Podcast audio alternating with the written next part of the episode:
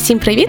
Мене звати Наталя. Я люблю каву, я дуже люблю котів і поведінкову економіку. Подкаст Маркетинг для людей з Наталою Дрозд, її широким міжнародним досвідом, кейсами та усмішкою. Усім привіт! Це Наталя Дрозд, це подкаст Маркетинг для людей. Я дуже рада знову бути з вами і ділитися своїм досвідом. Сьогодні у нас вже п'ятий епізод, і ми постійно розвиваємо тему маркетингу. Я ділюся своїм досвідом і речами, котрі можуть бути цікавими. І я дуже сподіваюся, що у вас все ще не пропав інтерес до маркетингу і його різновидів. Сьогоднішня наша тема це власне Якщо ви все ще хочете стати маркетологом, ми поговоримо про те, як стати маркетологом, як вийти в диджитал. Маркетологами народжуються чи стають, і по суті, як виглядає життя маркетолога українського звичайного. Е, сьогодні також заділимо теми, які є навички необхідні для маркетолога і як цього навчитися в Україні. Ну і згодом, де можна працювати. Отож, сідайте зручніше, готуйтесь і починаємо. Маркетинг для людей зрозумілою мовою. Маркетинг, е, як ми вже дослідили, є дуже важливим елементом фактично будь-якій компанії. В залежності від того, наскільки велика компанія, людина, яка займається маркетингом, може бути як маркетологом, так і співзасновником, не знаю, бізнес-девелопером і тому подібне. Чим більша компанда, чим більша компанія, тим значущим є маркетинг як такий. Це особливо чітко видно в стартапах, особливо в технічних стартапах. Натомість, навіть в таких статичних і непорушних організаціях, як державні установи, там обов'язково є відділ, якщо не маркетингу, так піару і комунікації, котрі є дуже близько дотичними до маркетингу як такого. Сьогодні ми не будемо зосереджуватись на роботі в державних установах, але натомість поговоримо про основну частину маркетингових досліджень, маркетингових професій, котрі є безпосередньо в сфері бізнесу, в сфері підприємництва. Е, і ми поговоримо про те, де працюють маркетологи, і про те, як ним можна стати. Почнемо з найбільш соковитої частини. Це те, що останнім часом є досить популярне, це війти в IT. Е, і є багато стереотипів, що для того, щоб працювати в галузі IT, е, треба вміти писати код. Тому що програмісти ну, зазвичай ототожнюють розуміння IT і програмування. Е, на жаль, чи на щастя, але так воно не є. Будь-яка компанія, особливо компанії, котрі мають свої власні продукти. Під продуктами я маю на увазі не молоко, масло, сир, сметану, а той ну, грубо кажучи, товар або послуга, над котрими працює компанія. Наприклад, продуктами або продуктовими компаніями в галузі IT можна назвати українські компанії Genesis, MacPaw, Preply, Reface, щось таке, що є, наприклад, додаток або програма на комп'ютер, і це відповідно є продукт. Тобто компанія називається продуктова. Як противага до них є аутсорсинг. Аутсорсинг це коли є замовник десь зазвичай за кордоном, котрому потрібно зробити той чи інший кусок роботи. І саме в аутсорсингових компаніях більшість посад вони технічного напрямку, тому що великі продуктові компанії маркетинг зберігають в себе інхаус. Тобто, грубо кажучи, якщо каліфорнійська компанія працює в Каліфорнії, вона матиме скоріш за все, відділ маркетингу там же ж. Натомість розробку віддавати на аутсорс якійсь українській компанії, тому самому GlobalLogic, SoftServe чи EPAM. Отож, перший поділ: є робота в продуктових компаніях, є робота в аутсорсних компаніях в IT. Нас, як маркетологів, буде цікавити в основному продуктові компанії. Чому? Тому що саме в продуктових компаніях є не тільки ну, домінуючими е, професії, де потрібне знання коду, але також все, що довкола цього коду крутиться. Тобто тут в продуктових компаніях працюють і продуктологи, і більше значно дата-аналітиків, і бізнес-аналітиків, маркетологів, е, спеціалістів з комунікацій та піару, е, не кажучи вже і про саппорт. Отож. Є продуктові компанії, в продуктових компаніях є маркетологи. Якщо це є стартап, зазвичай за маркетинг відповідає одна людина. Ну, зазвичай є така не списаний поділ в технічних стартапах. Один співзасновників це технічна людина, інший це є власне маркетинг і те, що стосується просування того чи іншого продукту. Ось для того, щоб війти в IT, не потрібно. Не обов'язково знати код. Натомість можна бути хорошим спеціалістом в маркетингу, в комунікаціях, в піарі, е, що не менш важливо в менеджменті, наприклад, чи в менеджменті, особливо людськими ресурсами. Не люблю термін людські ресурси, але HR-ів і рекрутерів для IT також дуже необхідно і дуже потребують. На жаль, це не є епізод нашого подкасту про те, як війти в IT, а саме як війти в маркетинг. Е, просто важливо розуміти, що маркетологи в IT востребувані. Але не IT єдиним, тому що крім айтішки як такої, є інші не менш цікаві напрямки, де можна працювати і отримувати до того ж непогані гроші. Маркетинг для людей з кейсами та усмішкою. Ми поговорили про те, що маркетологи працюють в продуктових it компаніях і маркетинг може бути способом війти в IT. Але крім того, що є it компанії є інша сторона це е, агенції. Агенції, котрі допомагають компаніям ну, розвивати їхній маркетинг. Е, в чому є, не знаю, найбільша основна різниця? Агенції працюють з різними продуктами. Якщо ви цікавились до того маркетингом, ну що вам може не знаю, спасти на думку?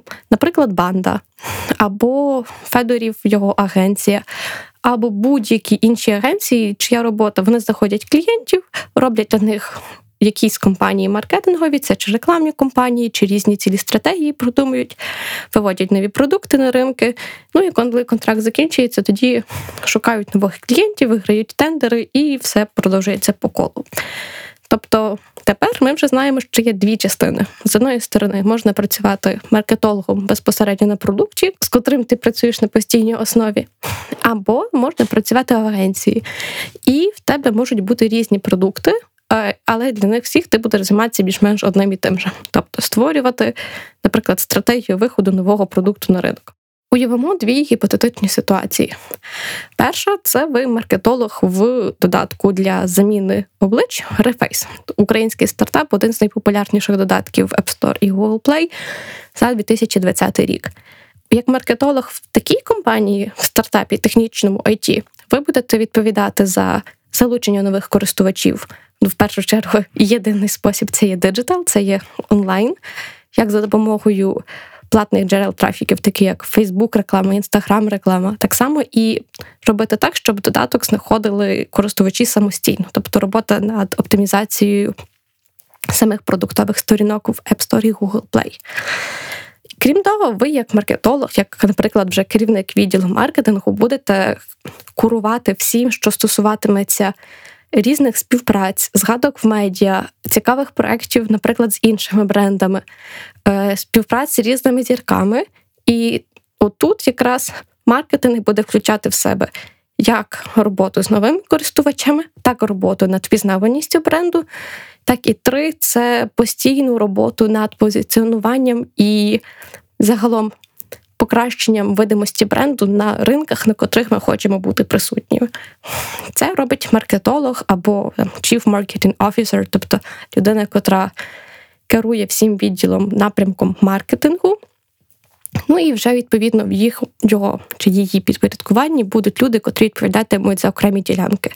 Тобто, наприклад, виключно за роботу з трафіком, інша людина відповідатиме за комунікації, ще інша людина відповідатиме за партнерства. І це все ми бачимо зі сторони продукту. А тепер уявимо, що є маркетингова агенція, е, ну, на кончі маркетингова можуть себе позиціонувати як креативна агенція або як комунікаційна агенція. Суть в тому, що є гіпотетична агенція, котра може от прийти в той самий рефейс і сказати: Давайте ми вам поможемо зробити якусь дуже класну рекламу або колаборацію з тим-то і тим-то брендом. Придумуємо вам стратегію на півроку, як, наприклад, збільшити свою частку впізнаваність на ринку Канади. І ця агенція просто стає виконавцем певного проекту для рефейсу. І маркетолога з тої сторони будуть в першу чергу звітувати безпосередньо CMO чи в маркетинг офісер рефейсу, тобто про те, що вони зробили. і паралельно вони ж продовжують працювати в своїй рекламній агенції. Ось натомість проект закінчується. Наприклад, ми бачимо, що за час співпраці агенції з компанією там виросли показники впізнаваності на 5%, збільшилася кількість скачувань на 10%. І все, натомість е, так виглядають проекти. Е, цікаві кейси в тому, ну, в цій галузі. Це е, коли, наприклад, Google Play заходили взагалом, створився такий продукт і виходили на український ринок, то Якщо хтось живе в Києві, то бачив, скільки різних білбордів всюди, які так само і чи постери в метро. Цим всім займався не сам Google, звичайно, а одна з київських агенцій. Їхня робота полягала в тому, щоб збільшити якомога швидше впізнаваність і знання людей про можливість платити за допомогою свого смартфона через функцію Google Play. Ось є от агенція, вона до неї приходить бренд з проханням, або ж агенція сама приходить і до певної компанії каже, давайте ми вам зробимо це, то і це, то і це. І от так між собою дві сторони працюють. В чому плюси працювати з одним єдиним продуктом? Е, це те, що ви знаєте, що насправді відбувається на постійній основі, як продукт еволюціонує, як він змінюється, і у вас є повна картина. І що головне, дуже багато важелів впливу. Якщо ви постійно працюєте в одній команді, ну, по-перше, ви знаєте, з ким ви маєте справу, і по-друге, у вас вже є певна Репутація, довіра, ви знаєте дуже багато всього, якщо не все, що відбувається в цьому продукті. Коли ви працюєте в рекламній агенції, е, то кількість інформації, до котрої у вас є доступ як маркетолога по цьому продукту, є обмежена. Тобто ви не знатимете всіх тонкощів і нюансів роботи з тим чи іншим продуктом чи послугою. І не завжди те, що ви хочете зробити, воно відповідатиме баченню е, маркетолога, котрий працює в тій компанії. Грубо кажучи, агенція може зробити дуже класну стратегію, придумати щось супер-гіперкреативне, запрезентувати це замовнику, а замовник скаже: А в нас немає таке бюджету, вибачте, давайте переробляйте заново. Або, ну, вибачте, нам не подобається кольорова схема.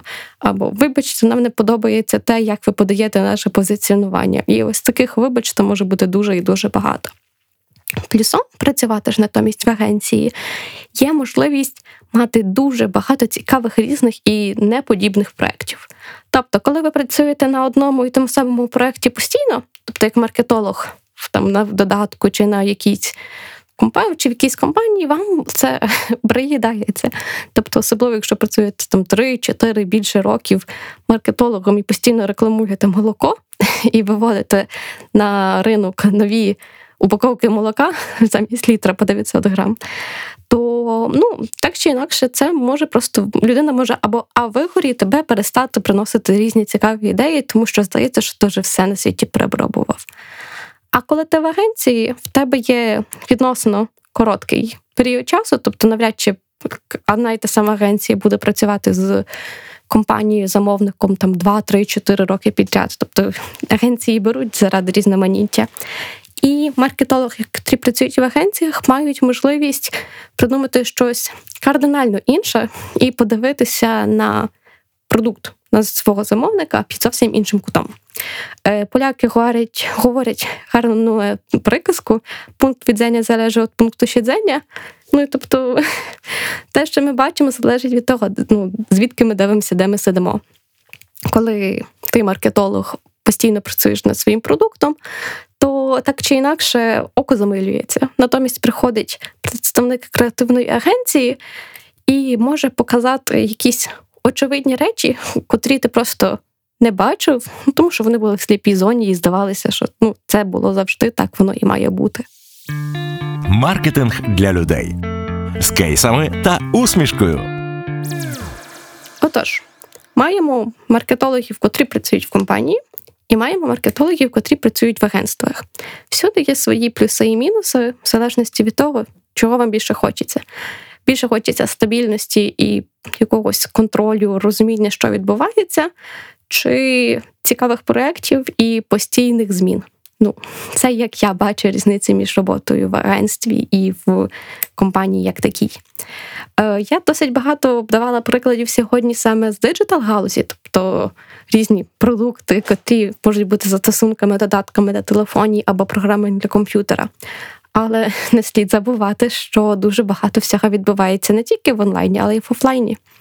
Тобто маркетологи в компаніях можуть відповідати за створення цікавих, наприклад, упаковок для товарів. Тобто, якщо ми знову повертаємося до наших там 4П, е, все, що стосується ціноутворення, вигляду упаковки, способів доставки, комунікації з клієнтами. І ну, маркетолог приходиться і працює як від ось таких додатків і програм для комп'ютерів до вищих навчальних закладів і державних установ. Отож, маркетологи можуть працювати в дуже багатьох компаніях в різних е, закладах, починаючи від приватних установ, е, приватних диджитал установ або не диджитал. Е, маркетологи потрібні всюди, де є оцей наш принцип 4P. Е, починаючи від роботи з ціною, знижками, з способами подачі продукту, з його дистрибуцією, комунікаціями з клієнтом і взагалі налагоджування зв'язків з клієнтом протягом усього їхнього ну, життя як нашого клієнта. Е, Навіть є така окрема. Ну, підпосада це є е, lifecycle marketer. Це людина, котра відповідає за взаємодію бренду з людиною на різних етапах життя. Тобто, якщо ми маємо якісь великі компанії, наприклад, Марс. Е, Марс компанія дуже велика, і е, чому її велич полягає, тому що вони випускають не тільки батончики, а й загалом дуже багато продуктів в FMCG, тобто те, що стосується харчування. І не дивно, навіть це те, що теж стосується е, харчування для тварин. І є посади, котрі відповідають за те, на яких етапах життя людини, е, які комунікати буде доносити бренд. Тобто, чи ми будемо більше бити. В лапках бити, акцентувати на е, харчуванні для дітей, або на здоровому харчуванні, або навпаки, на, наприклад, якоїсь там типу чіпси, пиво, солодка вода. Е, Натомість, якщо ми знаємо, що є сегмент, в кого є домашні тварини, тобто їм також пропонувати корми чи засоби для захисту і догляду за своїми домашніми тваринами. І насправді це дуже цікаво. Е, особливо мені здається, цікаво бути маркетологом тоді, коли ти віриш в той продукт, з яким ти працюєш. Ну, наприклад, працювати над кормами для тварин, коли тебе самого там двоє котів, там чи троє собак, чи як мінімум хом'ячок.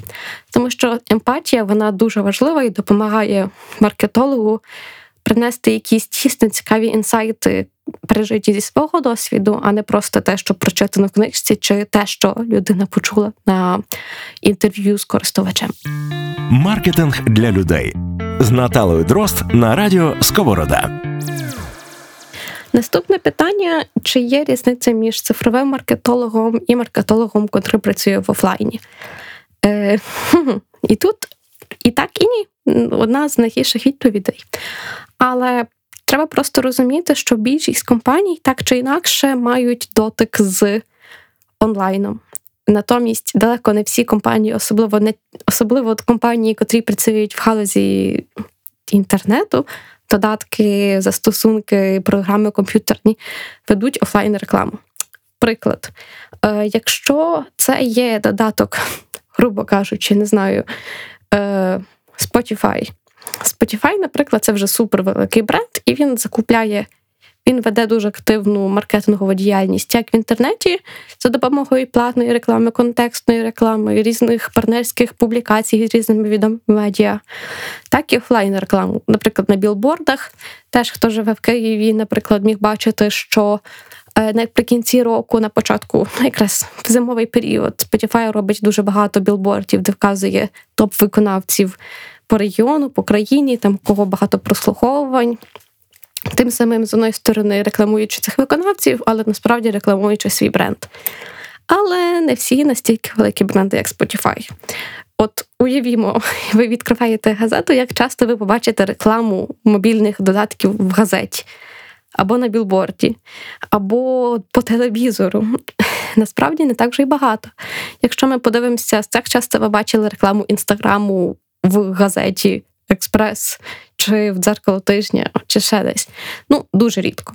Основний меседж тут більшість додатків, більшість продуктів, котрі є е, в першу чергу цифровими, вони можуть не вести рекламу в офлайні. Чому? Тому що у них вони з першого дня свого існування живуть в онлайні, живуть в інтернеті, живуть в наших смартфонах чи наших комп'ютерах. Натомість дуже багато компаній, котрі старі, котрі вже, скажімо так, з довгим своїм досвідом, е, вони поєднують онлайн і офлайн як два окремі канали. Як приклад, можемо взяти, наприклад, виробників кормів для тварин. Е, Виробники кормів для тварин існують задовго до появи інтернету, тому що в нас всіх є домашні улюбленці, і їх треба годувати. І тут просто були зазвичай різні офлайн-заходи, тобто чи реклама в спеціальних медіа для тварин, чи взаємодія і партнерство з ветеринарами, чи реклама по телебаченню, яку ніхто не відміняв. Натомість, з приходом інтернету як нового способу взаємодії з клієнтом, компанії ось такого типу е, створюють окремі підвідділи цифрового маркетингу в безпосередньо в бічному відділі маркетингу. Чому це важливо? Тому що компанії, котрі є digital first, тобто компанії, котрі в першу чергу цифрові, у них все по великому рахунку побудовано на перевагах цифрового інтернету. В чому його переваги? Ми вже про це говорили, але це можливість. Відслідковувати більшість дій користувача, тобто скільки людей побачили рекламу, скільки людей були на нашому сайті, скільки людей зробили якесь замовлення або згадали наше ім'я, наприклад, в Твіттері в своєму пості. Натомість в офлайні всі ці дані е, дуже складно знайти і дуже складно постійно контролювати. Тому багатьом компаніям, котрі звикли до життя в неінтернетному світі, потрібно прийняти реальність, в котрому є досить велика прірва між офлайном і онлайном. Звісно, існують дуже різні цікаві програми і способи, там, наприклад, вимірювати кількість переглядів білборду. Але при тому ці дані переважно йдуть виключно тобто estimated, підраховані, а не реальні чіткі дані. Е, чому компаніям, котрі тільки входять в світ онлайну, важливо швидко це зробити і прийняти реальність новою? Ну тому що інакше можна просто втратити свою конкурентну перевагу. Е, час, котрий люди витрачають на те, щоб читати газети, дивитись телевізор, та й навіть просто десь ходити, де багато білбордів, він зменшується, тому що люди переходять у свої смартфони, у свої комп'ютери. Тобто, навіщо йти в торговий центр, якщо можна зробити покупки онлайн в два кліки? Навіщо передплачувати газету, якщо можна зайти на сайт і почитати всі новини фактично безкоштовно? І таких навіщо можна задавати багато? Тому багато компаній, котрі звикли до життя в доінтернетну еру, пора вже переходити в цифровий світ. І тому великі компанії, в котрих були відділи маркетингу, але в першу чергу маркетингу, котрий був спрямований на офлайн діяльність, пора чим пошвидше трансформуватися в онлайн first, тобто в першу чергу онлайн, і ну, чим пошвидше використовувати ті переваги онлайн-маркетингу, котрі є. Чому я про це настільки багато говорю? Тому що для багатьох молодих людей це здається очевидним, натомість спілкуючись е, з людьми, котрі, наприклад, в маркетингу працюють 15-20 років, е, інколи це стається, е, типу, блін, ну серйозно. Насправді серйозно, треба переходити в онлайн. І людям, котрі хочуть починати зараз свою кар'єру в маркетингу, от саме онлайн-маркетинг відіграє значно важливішу роль, ніж, наприклад, класичне знання університетське з доктрини маркетингу, котре можна здобути в університеті. Маркетинг для людей з кейсами та усмішкою. Маркетологами народжуються чи стають? Звісно, стають. Тому що це та галузь, котра ну, вона настільки універсальна і настільки широка, що кожна людина насправді може себе в ній знайти і розвинутися. Е, це зазвичай кажуть, що там покликання лікаря чи покликання вчителя. Насправді я не знаю людей, в кого є покликання маркетолога. Е, але це може і добре, і погано. Добре в тому плані, що кожен може стати. А погано тим, що Не знаю, чому погано. Можливо, тому що людей, котрі повністю по закохані в маркетинг, не настільки багато, та може і не треба. І тут питання: як стати маркетологом? Як я вже зазначила, не обов'язково мати університетську освіту. Приклад, я сама за освітою економіст, і це мені аж ніяк не заважає працювати маркетологом і приносити хороші результати. Мої подруги, знайомі, е, одна закінчила е, міжнародні відносини, інша закінчила. О, маркетинг. Є люди, котрі теж закінчили маркетинг і працюють в маркетингу. Але таких насправді небагато. Чому так є? Тому що, по-перше, те, що в Україні називається маркетингом в університеті, е, воно далеко не все релевантне. Насправді, в вишах в західному світі на бакалавраті, як такого, навіть маркетингу часто і немає. В західних світі маю на увазі вузи Великої Британії чи е, США. В Україні, в Польщі, в Чехії є, е, проте на заході маркетинг трактується більше як навчання на магістратурі або на MBA, тому що сам по собі він включає в себе вивчення. Тобто, для того, щоб стати хорошим маркетологом, у тебе має бути до того якесь інше таке вагоме ґрунтовне знання іншої галузі. І зазвичай це є або соціологія, або економіка, або навіть щось дуже не пов'язане, таке, як, наприклад, історія. Чому так? Тому що як ми вже дослідили, маркетинг це дуже така комплексна річ, і на відміну від медицини, де речі треба просто вивчити і знати, яка кістка має яку будову, які м'язи за що відповідають, які клітини, з якими взаємодіють. Маркетингу таких простих правил немає. І тут це точно можна віднести до social sciences, тобто гуманітарних наук, але при тому треба мати здоровий глузд і вміння рахувати. Так от, освіта маркетолога в українських вишах працює так собі. Чому? Тому що онлайн роботі як такій не вчать, тобто працювати з різними інструментами, з таргетингом, з різними івентами, е, подіями для оптимізації. А натомість вчать те, що ви можете спокійно прочитати в інтернеті, і те, що насправді не є настільки потрібним в практичному застосуванні. Загалом це велика проблема вищої освіти, що вона не завжди відповідає вимогам сучасного часу. Так, от в маркетингу це дуже не відповідає вимогам сучасного часу, особливо те, що стосується різних технічних навичок і різних навичок по використанню платформ або інструментів. Тобто, якщо там 4П чи сили Портер ще потрібні, і вони дають теоретичний якийсь теоретичні напрацювання по тому, як має виглядати хороший маркетинг, то безпосередньо практичні інструменти роботи на щодень вони вже працюватимуть значно гірше. Також хорошу, хороші перспективи в маркетингу мають люди, котрі мають талант до слова, Тобто вміння писати гарні тексти, котрі доносять саме той комунікат, котрий ми хочемо прокомунікувати нашим клієнтам. Е, люди, котрі володіють словом, стають хорошими копірайтерами, хорошими контент-менеджерами, і їхні навички точно використовуються як в роботі з соціальними медіа, так і з платною рекламою, з контекстною рекламою і безпосередньо з наповненням сайту або і написанням статей для офлайн медіа також. Е, отож, маркетологи, університетська освіта це так собі, ну, скажімо так, показник. Більше значення відіграють те, по-перше, мотивація, по-друге, що ви вмієте зробити.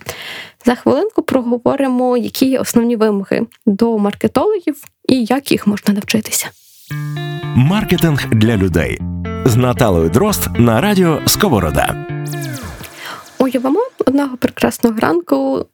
Прокидаємось і хочемо стати маркетологами. З чого це все можна почати? Почати з того, щоб зрозуміти, в якому саме напрямку хочемо рухатись. Хочеш ти, хочу я. Я для себе зрозуміла, що мені подобається поєднувати креатив з аналітикою. Тому для себе своєю, не знаю, таким щасливим вибором є робота з платними джерелами трафіку і робота з органічними користувачами для додатків. Чому це мені подобається? Тому що є креативна складова, коли запускаєш рекламу, і є аналітична складова при аналізі метрик, наприклад, кількість показів, кількість кліків, кількість скачувань. Ну і також розуміння сентименту, чи подобається користувачам свій додаток чи ні, коли читаєш відгуки, наприклад, в App Store чи в Google Play. Є люди, в кого більш активною є креативна складова, і для них є теж свій цілий спектр професій, які я вже згадувала. Це копірайтери, контент-менеджери. Це окрема підгалузь, і таких спеціалістів, людей слава потрібно не менше, ніж спеціалістів технічних, особливо в компаніях, котрі мають свої продукти. Це те, з чого ми сьогодні почали. На аутсорсі там дійсно все значно складніше для маркетологів, тому що в аутсорсі маркетолог буде займатися просуванням безпосередньо самого аутсорсу, як такого. Тобто маркетолог в ЕПАМі буде рекламувати не е, якісь продукти, над котрими працює ЕПАМ, а власне сам бренд роботодавця. Отож, є люди, котрі люблять поєднувати креатив з аналітикою. Для них є один свій пул професій. Є люди, котрі люблять креатив, є інший пул професій.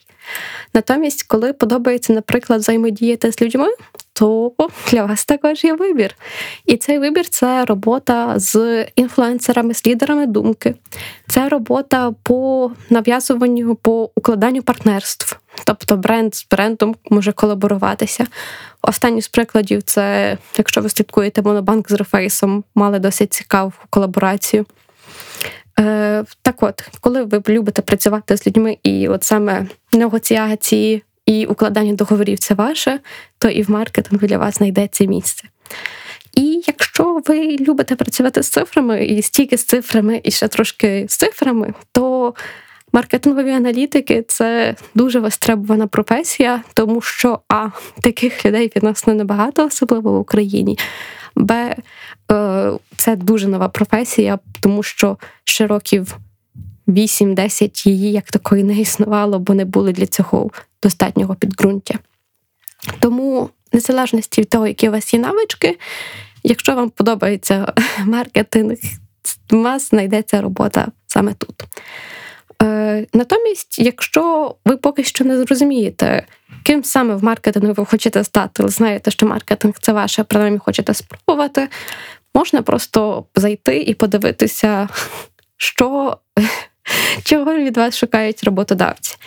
І зразу можна розчаруватися, тому що більшість роботодавців вміють робити хороші, цікаві е, безпосередньо карти найму, але це зовсім інша історія.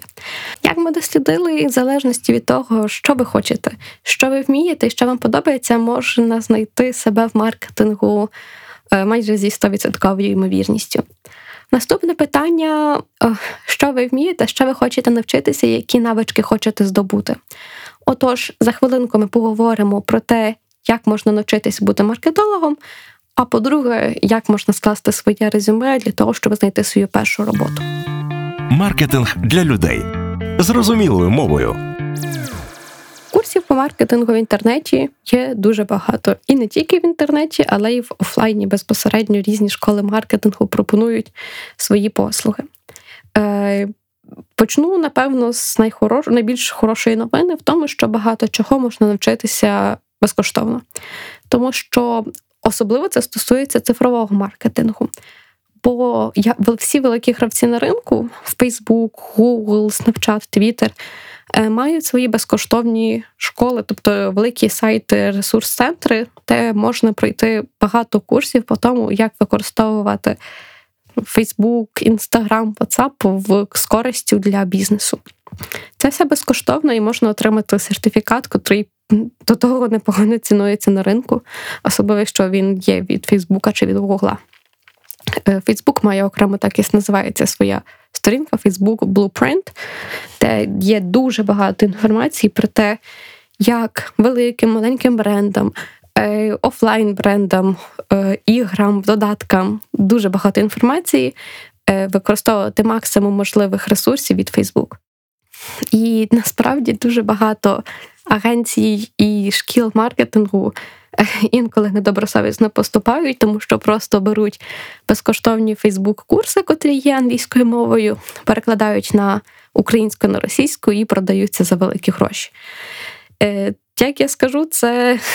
Так собі практика, е, тому що дуже багато хорошої інформації в інтернет-маркетингу можна знайти безкоштовно в інтернеті. Тобто, перша навичка, котра потрібна людині, котра хоче працювати в маркетингу, це вміння шукати. І хто шукає, той знаходить. Особливо хто шукає і розуміє англійську мову, той точно знайде дуже багато можливостей і цікавих ресурсів, котрі допоможуть людині стати хорошим маркетологом. То який все-таки сенс і чи є сенс ходити в різні школи чи на різні курси? І тут все залежить від того, яка школа чи курс це є.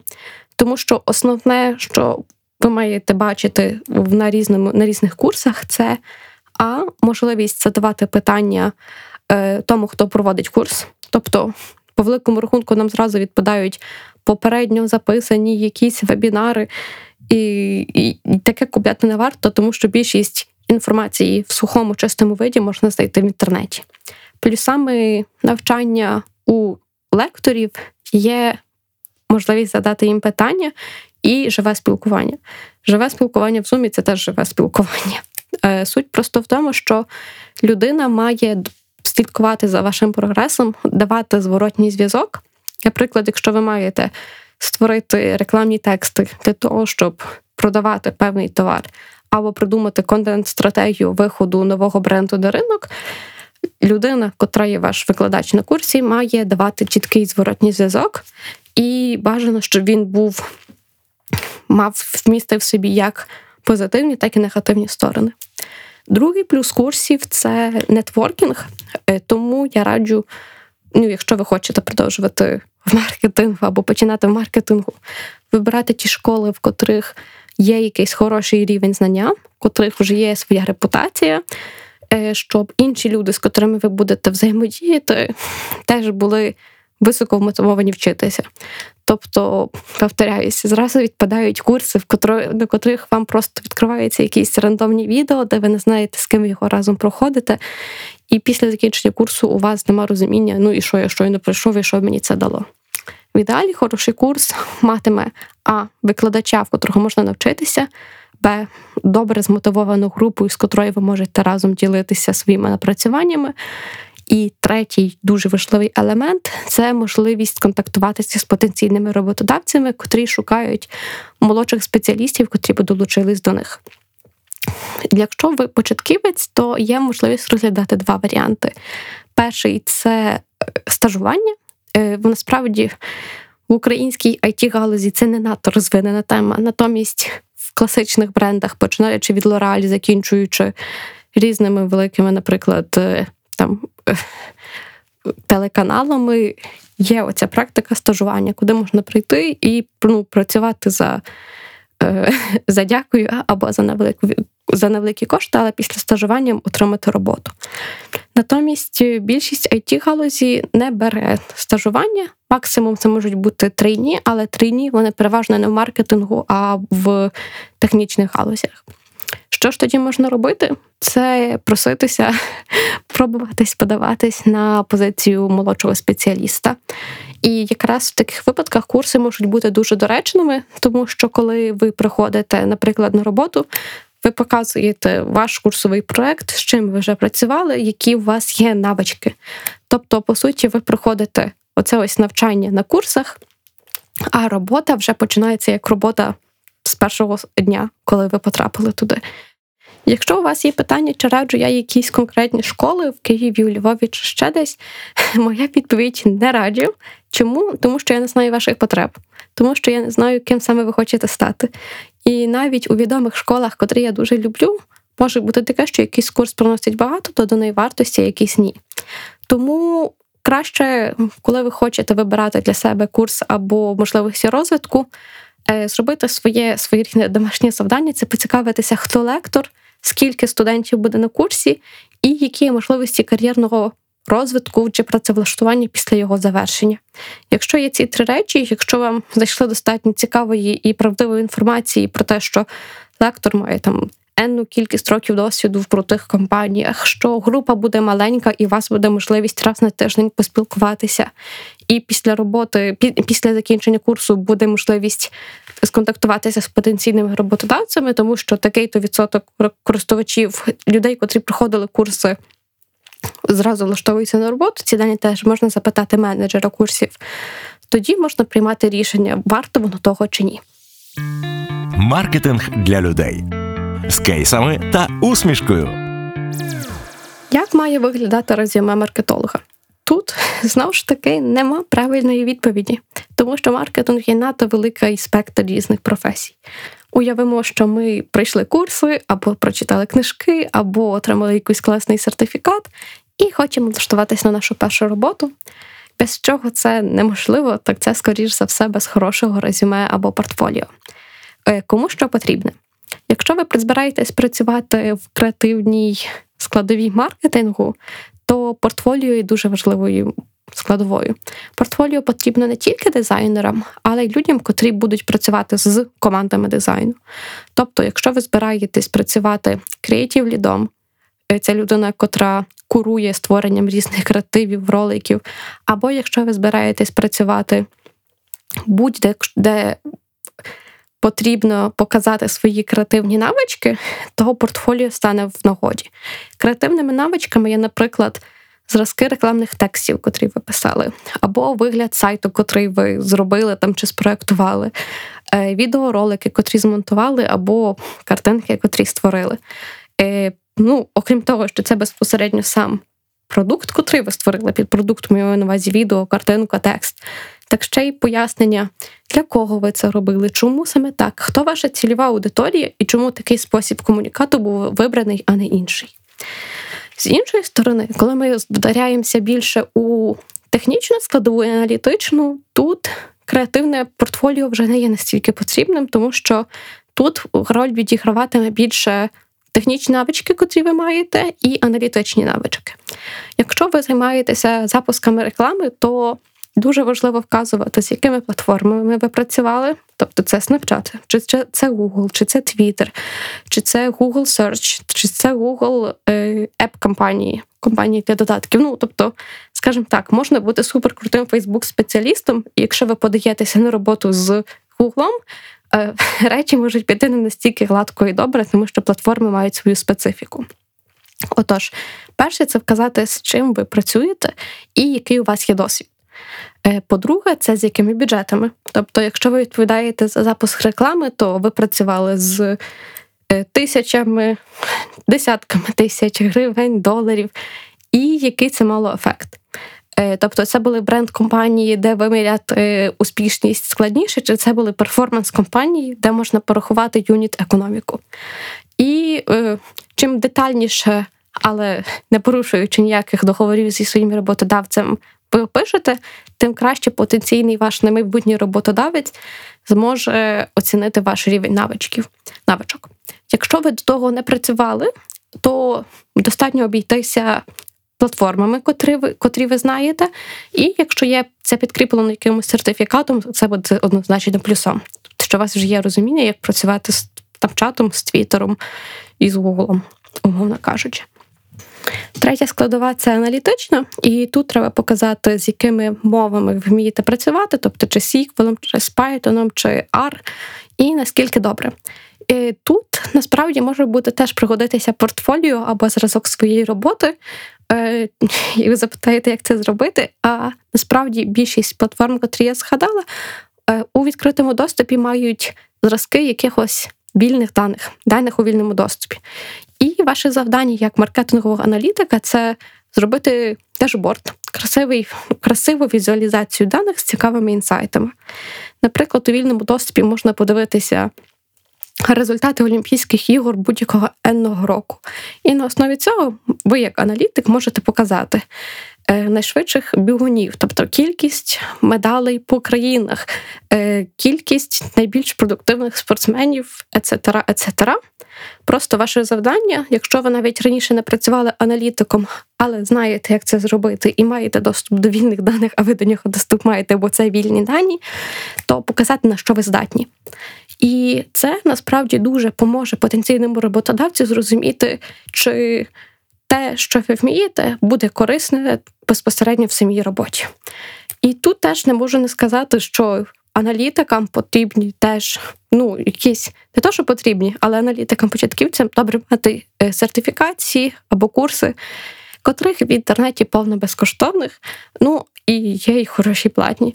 Є хороші курси і для аналітиків, і насправді сам сертифікат відіграє менше значення, але вміння працювати з певними мовами і вміння потім продемонструвати свої знання відіграє дуже велике значення. Маркетинг для людей з кейсами та усмішкою. І ось уявляємо, що ми вже працюємо маркетологами.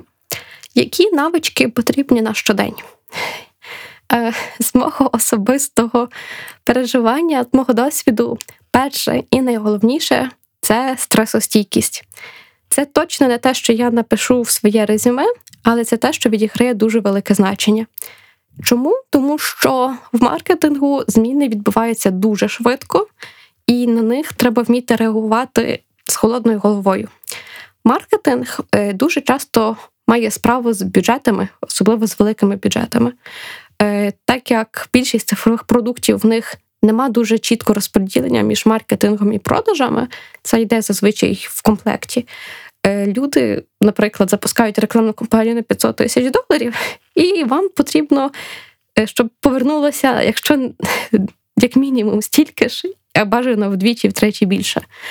І вам, як людині, треба бути постійно холоднокровним в роботі з такими грошима. І, по-друге, нести відповідальність за свої дії.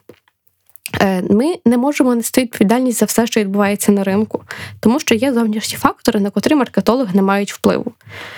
Але хороший маркетолог він має бути стресостійким в плані того, щоб пояснити, чому приймає то чи інше рішення. І по-друге, це вміти відповідати на питання людей, котрі маркетингу не розуміють, але здається, що це все дуже просто взяти там і потратити гроші.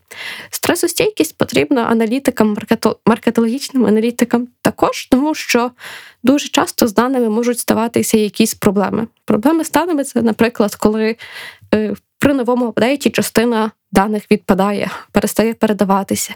Від цього ламається вся модель, і треба все заново перебудовувати. Ну а стресостійкість креативним людям потрібна, можливо, трішки менше, але Е, тут стрес полягає в тому, що від тебе постійно вичікують класних, красивих та ще й таких перформлячих, не знаю, як ти перформлячих, продуктивних і таких, що приносять хороші показники фінансові креативів. Е, і це іноді одне перечить іншому. Тобто можна зробити або красиво, або так, щоб продавало. І людям, котрі працюють в креативній галузі, треба оце вміти поєднувати між собою. Що я точно не раджу писати в резюме, це комунікативність, креативність і стресостійкість. Це те, що ви маєте демонструвати на кожен день, а не в резюме. В резюме треба показувати здобутки, досягнення і вміння. А безпосередньо комунікабельність це те, що буде показуватися в роботі, це те, що буде показуватись безпосередньо на співбесіді з рекрутером або з командою. І це те, як ви маєте відчувати себе на постійній основі. Тобто вміння е, брати на себе відповідальність, писати в резюме так собі, а взяти відповідальність в складний момент це тільки за. Е, Вміння аналізувати дані е, по собі саме нічого не говорить. Ну, натомість написати, з якими програмами ви працюєте, якими мовами володієте, це краще. Конкретика це завжди краще, ніж розмита і невідома інформація. Напевно, знаєте, що на сьогодні ми будемо завершувати. Так, от ми сьогодні пройшли всю історію від думки стати маркетологом, де стати маркетологом і чи стати, якщо ставати загалом. Е, Якщо будуть додаткові питання, пишіть їх під епізодом. Е, Дякую вам, що були зі мною. На завершення можу тільки сказати, що бажаю вам успіхів, якщо вас цікавить маркетинг. В інтернеті на цих широких просторах дуже багато корисних або й некорисних даних. Основна порада, окрім того, щоб бути стресостійким, це не забувати про критичне мислення. І особливо, якщо ви хочете йти на маркетингові курси, котрі придумують маркетологи, то не ставайте жертвами маркетингових маніпуляцій. Завжди тричі подумайте, перш ніж заплатити. І найголовніше це любіть те, що ви робите. Буває легко, буває складно, але завжди має бути наприкінці відчуття задоволення як від процесу, так і від результату. Це був маркетинг для людей. Це була Наталя Дрозд. Дякую вам за увагу і будьте здорові! Усім привіт! Мене звати Наталя. Я люблю каву, я дуже люблю котів і поведінкову економіку. Подкаст Маркетинг для людей з Наталою Дрозд по вівторках на SoundCloud, Google та Apple Podcasts Радіо Сковорода.